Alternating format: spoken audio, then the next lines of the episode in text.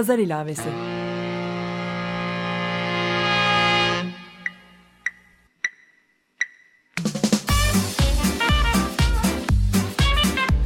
bin dokuz yüz otuz altıdan günümüze seksen yıllık bir zaman tüneli. Hazırlayan ve sunan Didem Özbek.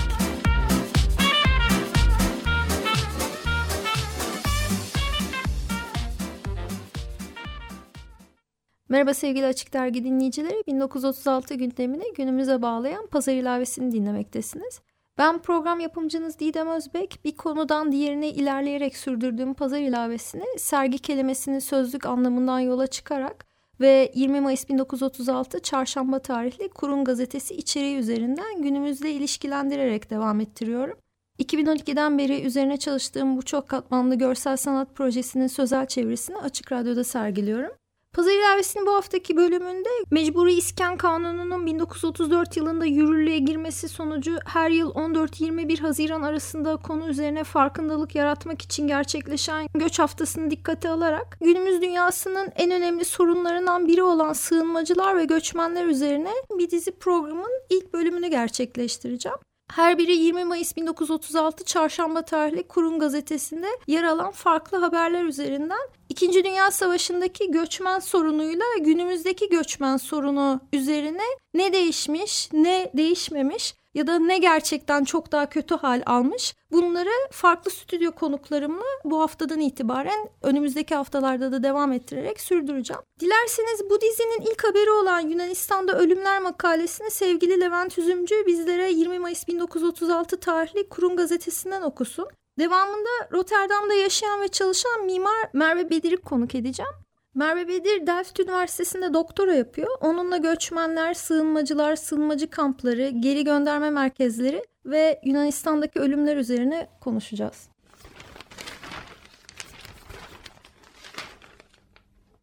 Kurun, İstanbul, Çarşamba, yirmi Mayıs bin dokuz yüz otuz altı.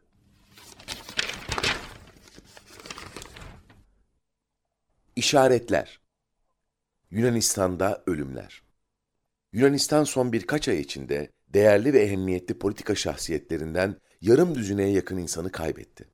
Henüz determinize insanların pek akıl erdiremedikleri ölüm meselesinin dost Yunanistan'da aldığı şekil dikkate layıktır. Azrail, Yunanistan'da politikacıların ve meşhurların kapısını çalıyor ve çantasına yüksek politika değerlerinin ruhunu koyup gidiyor. Bir memleketin mukadderatı üstüne sivrilmiş adamlarının bir anda kayboluvermesi, bilhassa hayatın insanları tecrübe, dirayet, şahsiyet gibi meziyetlerle olgunlaştırdığı çağlarda çok hazindir. Yunanistan'da devlet adamlarını boğazlarından sıkan ölüm hakikati, bizi her ölüm karşısında olduğu gibi teessüre sevk eder.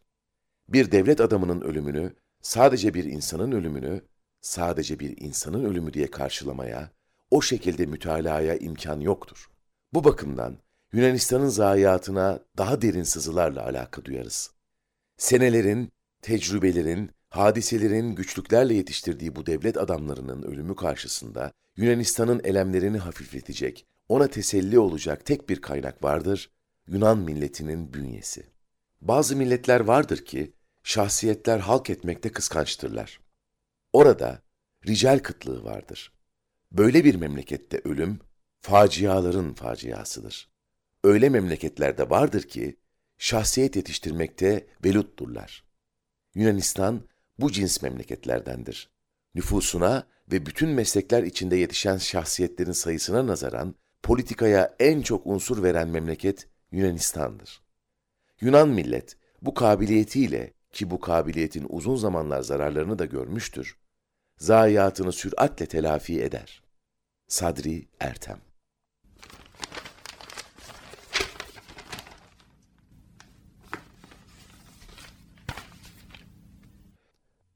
Merhaba Merve, Pazar ilavesine hoş geldin. Çok teşekkür ederim Didem. Ben iki bin on ikide Kurun gazetesinin tıpkı baskısını gerçekleştirdiğimde Yunanistan'daki ekonomik kriz çok önemli bir sorundu. Ve bu sebeple de aslında birçok siyasetçi Yunanistan siyasetinde artık aktif değil. Ve devamında Alexis Tsipras liderliğindeki Syriza hareketi seçim ve referandumu kazandı.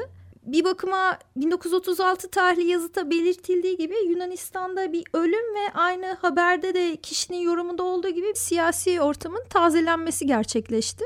Bu esnada tabii Yunanistan'da, bir tek Yunanistan'da değil, Akdeniz'de, Ege Denizi'nde, İtalya'da, Türkiye'de sürekli ölüm haberlerini de alıyoruz. Göçmenler üstüne birçok haber oluyor.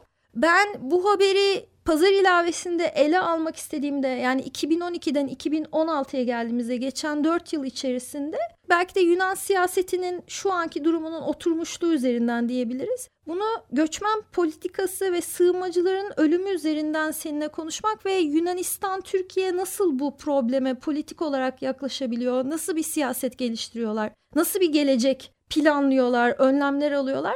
Seninle bunlar üstünden konuşmak istiyorum çünkü sen hem bir mimar, bir küratör diyeceğim. Aynı zamanda son dönemde seni sanatçı olarak da bienallerde görmeye başladık. Üzerine düşündüğün, çalıştığın özellikle bu sığınmacılarla ilgili projeler, araştırmaların üzerine. Bunlar hakkında seninle konuşmak istiyorum. Ama öncelikle de şunu sormak istiyorum. Mesela gazetede şey diyor, hani çok önemli şahsiyetler, işte çok birikimli kişiler. Bu ölen sığınmacıların birçoğu da mesela arada Facebook'ta görüyoruz, gazetede. Eğer çok iyi eğitimli birisi öldüyse ya da küçük bir çocuksa gene büyük üzüntü, infial yaratabiliyor. Ama hani herhangi bir insansa nasıl olsa bir sürüsü ölüyor gibi unutulup gidiyor. Senin bütün araştırmaların üstünden sen ne düşünüyorsun bu ölümler hakkında? Bu noktada hani galiba ilk aklıma gelen şey Banu Cennetoğlu'nun işi, liste.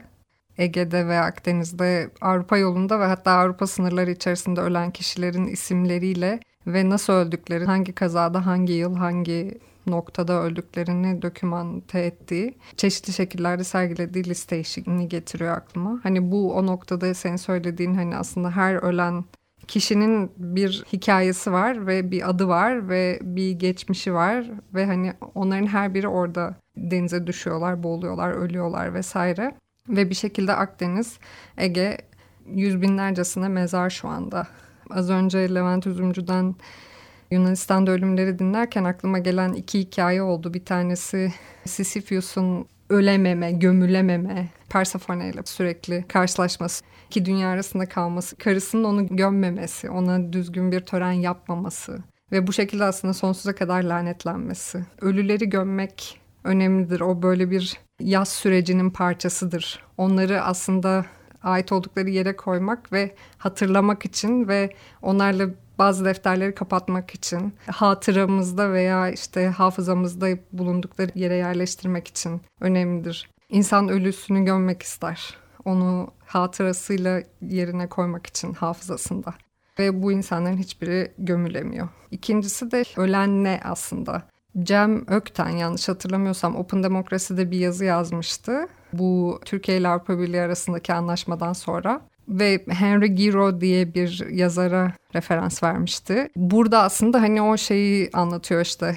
Avrupa Birliği'nin ve Türkiye'li politikacıların nasıl zombilere dönüştüklerini, yaşayan ölülere dönüştüklerini ve insanların da bu noktada ıskarta insanlara dönüştüklerini anlatıyor. O noktada aslında hani gerçekten Ege, Akdeniz bir çöplüğe dönüşmüş durumda ve aslında hani o çöplüğün de bir metafor olarak görülmesini tercih ederim çöplük derken. Bu Yunanistan'daki ölümlerde hani o devlet büyüklerinin dirayet, şahsiyet ve tecrübeleri itibarıyla diğer kişilerin ölümlerinden farklı olduğunu seslendiriyor Levent Üzümcü. Fakat aslında Ege'de, Akdeniz'de ölen herkesin bir hikayesi var.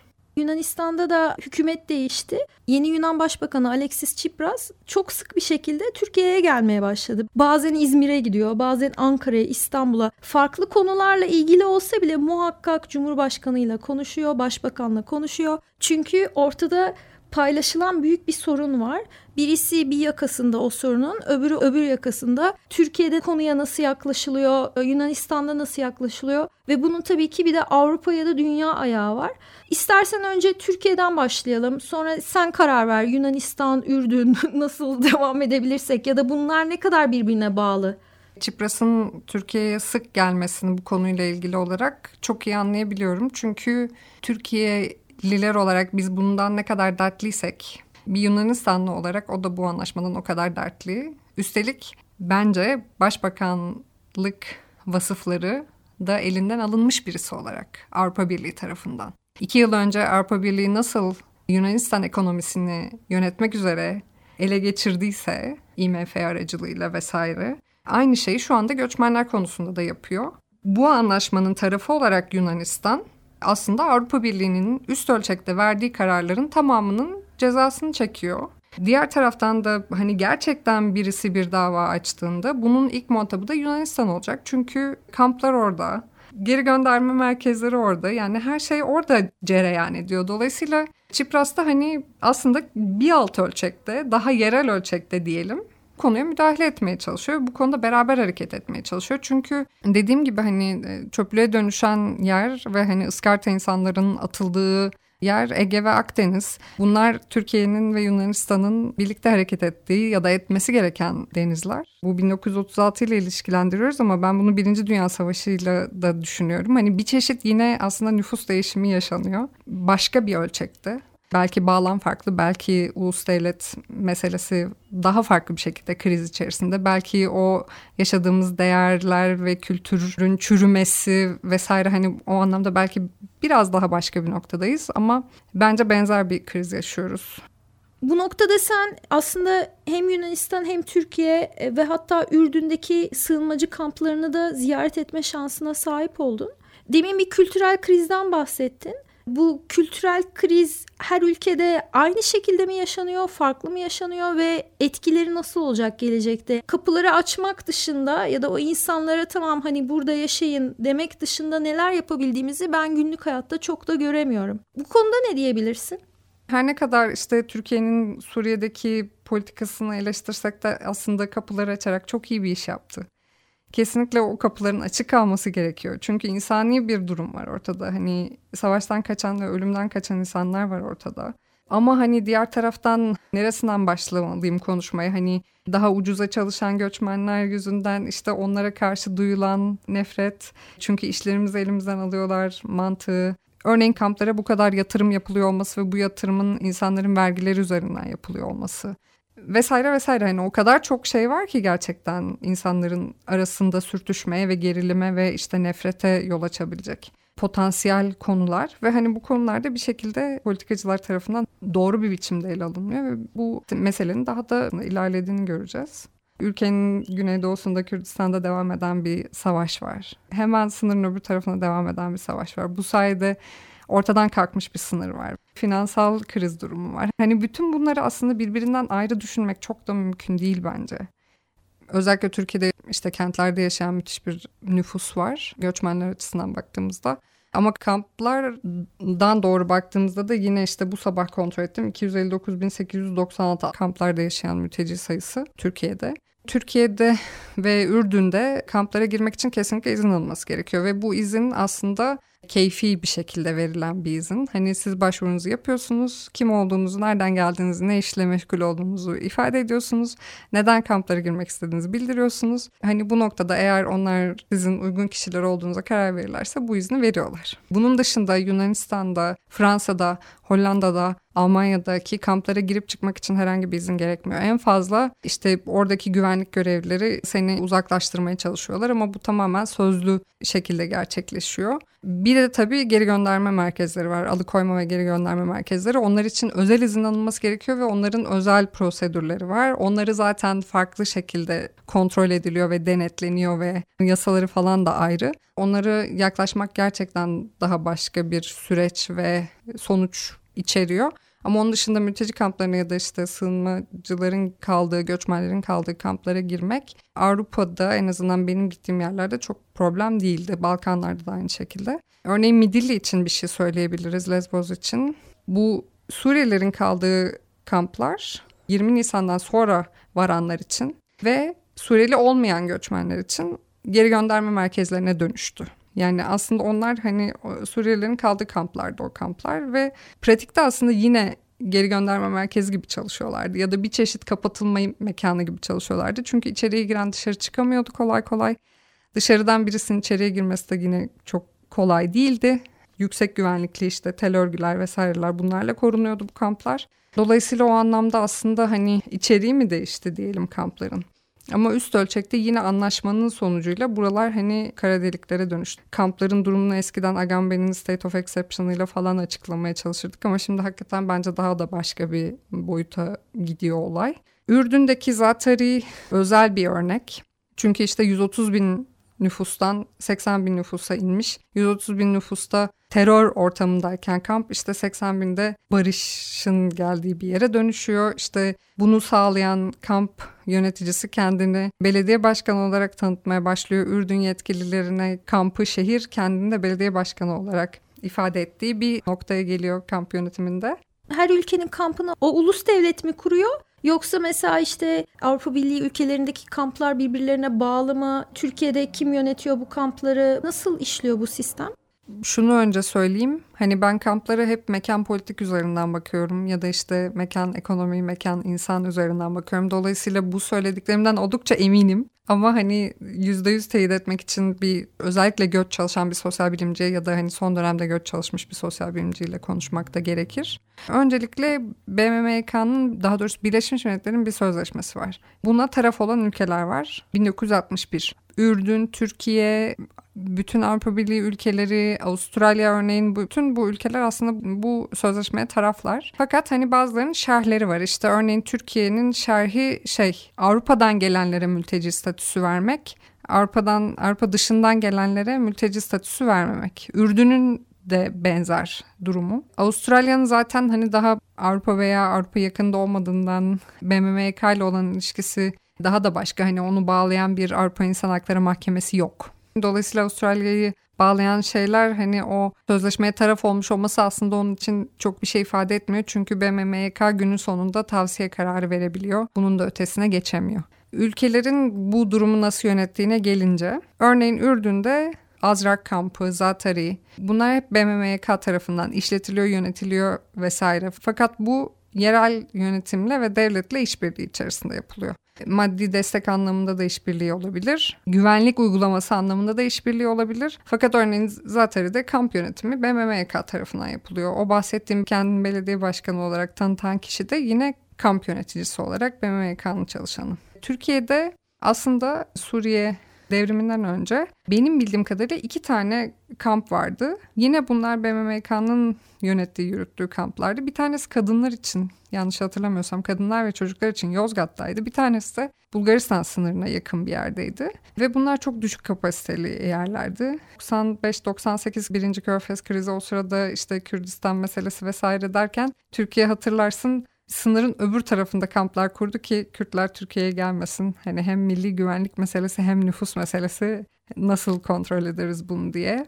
Şu andaki Türkiye'deki kamplara bakacak olursak aslında belediyelerin de yürüttüğü, yönettiği kamplar var. İşte Mardin Belediyesi'nin, Diyarbakır Belediyesi'nin kendi kurduğu kamplar var ki bunlar hani gayet herkese açık, herkesin girip çıkabildiği, bir sürü kişinin gidip yani şeylerin, sanatçıların, gençlerin, gönüllülerin gidip işler yaptıkları yerler aynı zamanda. Bir de devletin, AFAD'ın yönettiği, yürüttüğü kamplar var. Oralara hani başlarda Birleşmiş Milletler bile giremiyordu diye biliyorum ben. Onlar bile sonradan kabul edildiler. Avrupa'ya geldiğimizde yine mesela her ülkenin farklı şekilde davrandığını görebiliyoruz. İşte Hollanda'da devletin yürüttüğü bir durum var. Fransa'da M S F ki yine uluslararası bir kuruluştur aslında mültecilerle ilgili çalışan.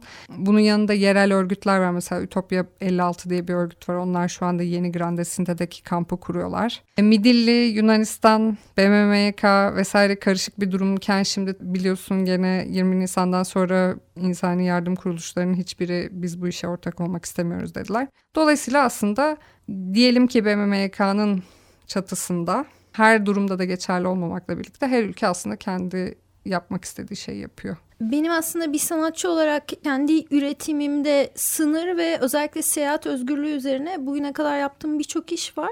Aynı zamanda P İ S T disiplinler arası proje alanının ortak kurucularından Osman Bozkurt'la da bu konu üzerine çalışıyoruz. Bizim iki bin on birde Asia Triennial Manchester'da gerçekleştirdiğimiz bir sergi vardı gene seyahat özgürlüğü üzerinden. Orada ben İstanbul'daki bir vize başvuru ofisinin birebir kopyasını Manchester'daki galeride sergiledim. Bir performans ve enstalasyon şeklinde. dedektörle sergi alanına giriliyordu. Güvenlik görevlisi vardı. Hani bir Britanyalı'nın hayatında hiçbir zaman olmayan bir şey. Bugün bu vize sektörü aslında bir endüstri. Ve benim anladığım artık bu sığınma kampları da o endüstrinin bir parçası olarak bütün dünyada yayılacak. Belirli firmalar var ve dünyanın birçok şehrinde şubesi bulunan bu vize başvuru ofisi şeklinde çalışan firmalar aslında özel şirketler. Frontex gibi gene sınır güvenliğiyle ilgili Avrupa Birliği'ne bağlı özel güvenlik şirketleri var. Türkiye'de zaten özel güvenlik şirketleri çalışanı belki de emniyet çalışanlarından çok daha fazla sayıda. Vazgeçilmez bir hal almış durumda bu.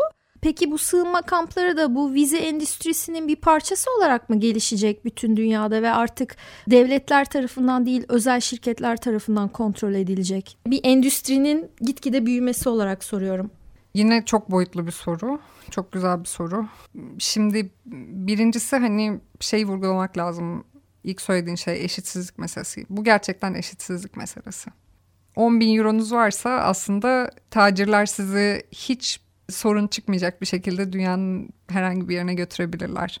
beş yüz euronuz varsa işte İzmir'den giden teknelere binmek zorunda kalırsınız. beş yüz yedi yüz euro. Göçmen meselesini ortaya çıkaran şey de eşitsizlik aslında. Ve sonuçlarında yaşadığımız hareketlilik veya hareketsizlik hali de eşitsizlik. Mülteciler etrafında bir ekonomi zaten vardı. Hani bu bizim gözümüze görünür hale geldi ve daha da büyüyecek. Yani bir sektörün yeni dalları. İşte az önce bahsettiğim belediye başkanı aslında mülteci kamplarından geleceğin şehirleri olarak bahsediyor. Savaşın sonlandırılmasını kimse tartışmazken kampların nasıl konforlu hale gelebileceğini IKEA çalışıyor mesela. Suriye'deki savaştan önce on üç yılda bir insanın ortalama kampta geçirdiği zaman şimdi on yedi yıl.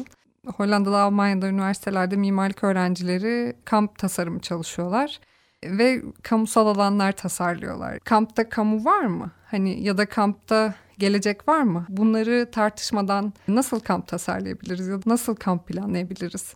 Ve hani konunun etrafında gelişen endüstride hem dijital olarak hem formal olarak hem materyal olarak hani başka bir gelecek vaat ediyor. İşte yine biliyoruz ki göçmenlerin retina taramasıyla kayıt altına alındığını. İşte dolayısıyla hani şey yani güvenlik rejimi yine az önce bahsettiğim ekonomi meselesi, insan hakları meselesi, eşitlik meselesi hepsi yine dönüp dolaşıp göçmenler ve hani onların hareketlilikleri veya hareketsizlikleri üzerinden birleşiyor. Bu noktada ben gene kendi işimden bir örnek vermek istiyorum. Osman Bozkurt'la iki bin dokuz yılında Napoli'de Madre Müzesi'nde gerçekleştirdiğimiz bir sergi vardı, Transit isminde. Ve biz pistin bulunduğu semt olan Pangaltı'nın İtalyan kökünden yola çıkarak on dokuzuncu yüzyılın sonunda Osmanlı İmparatorluğu'nda ve İstanbul'da otuz binden fazla İtalyan işçinin çalıştığı ve onların üye olduğu İtalyan Amele Cemiyeti'nin arşivlerinden bir dizi iş ürettik ve İtalya'daki kimse bundan yüz yıl önce İtalyanların Türkiye'de işçi olarak çalıştığını ne biliyor ne hatırlıyor. Dolayısıyla bu bahsettiğin aslında kamusal alanlar, kampların tasarımını yapan çoğunlukla Avrupalı meslektaşların diyeyim. Hiçbir zaman kendilerini o pozisyona da sanırım koymuyorlar. Yani bir gün biz de mülteci olabiliriz ya da hani bu evlerin içinde belki de biz nasıl yaşayabiliriz? Ya da hani on yedi yıl kendisini o e, konteynerin içinde bir IKEA tasarımcısı bile hayal edemediği için o insanlar hep aslında görünmez bir şekilde yaşayabilsinler, hani yaşasınlar, var olsunlar. O eşitsizlik kısmı her zaman işin içinde olacak diye düşünüyorum. Az önce referans verdiğim bu kara delikler üzerinden bir şey Avustralya tarafından ama aslında belki Ege'de, Akdeniz'de çok yakında göreceğimiz uygulamalar bunlar. iki bin bir, iki bin yedi, iki bin on üç yanlış hatırlamıyorsam tarihleri Pasifik çözümü diye bir uygulaması var Avustralya'nın. Bu zaman zaman geliyor, gidiyor. Bazı hükümetler uyguluyor, bazı hükümetler uygulamıyor. Yani şirketler yönetiyor bu merkezleri.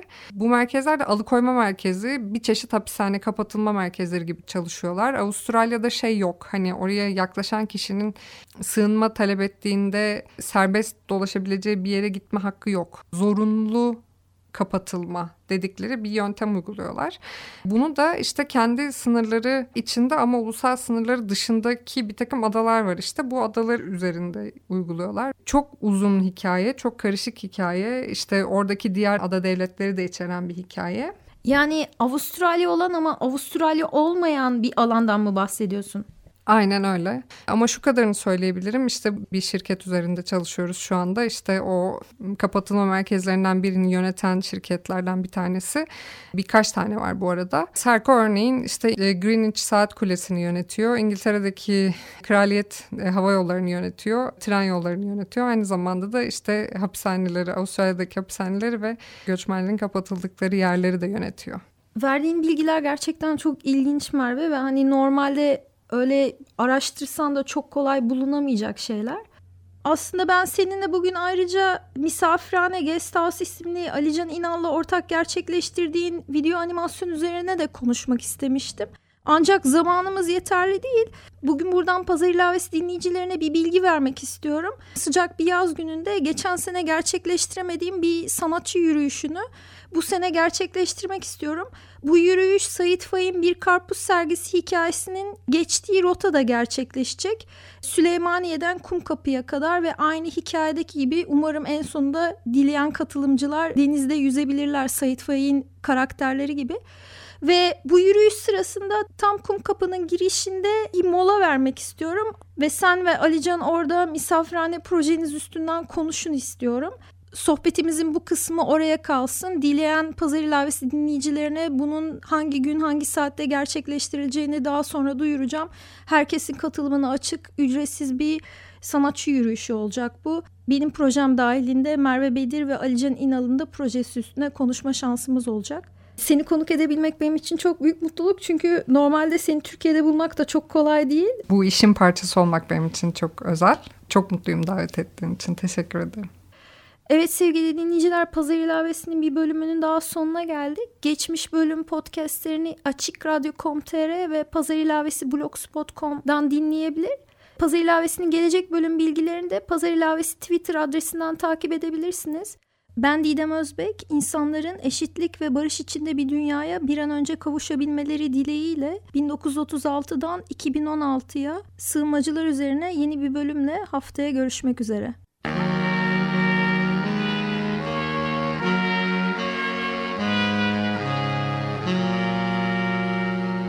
Pazar İlavesi.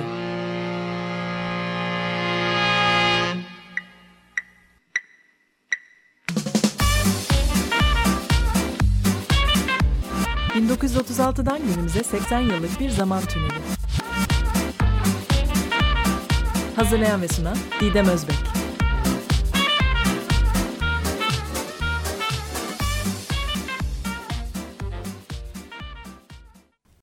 Açık Radyo program destekçisi olun. Bir veya daha fazla programa destek olmak için iki yüz on iki alan koduyla üç yüz kırk üç kırk bir kırk bir.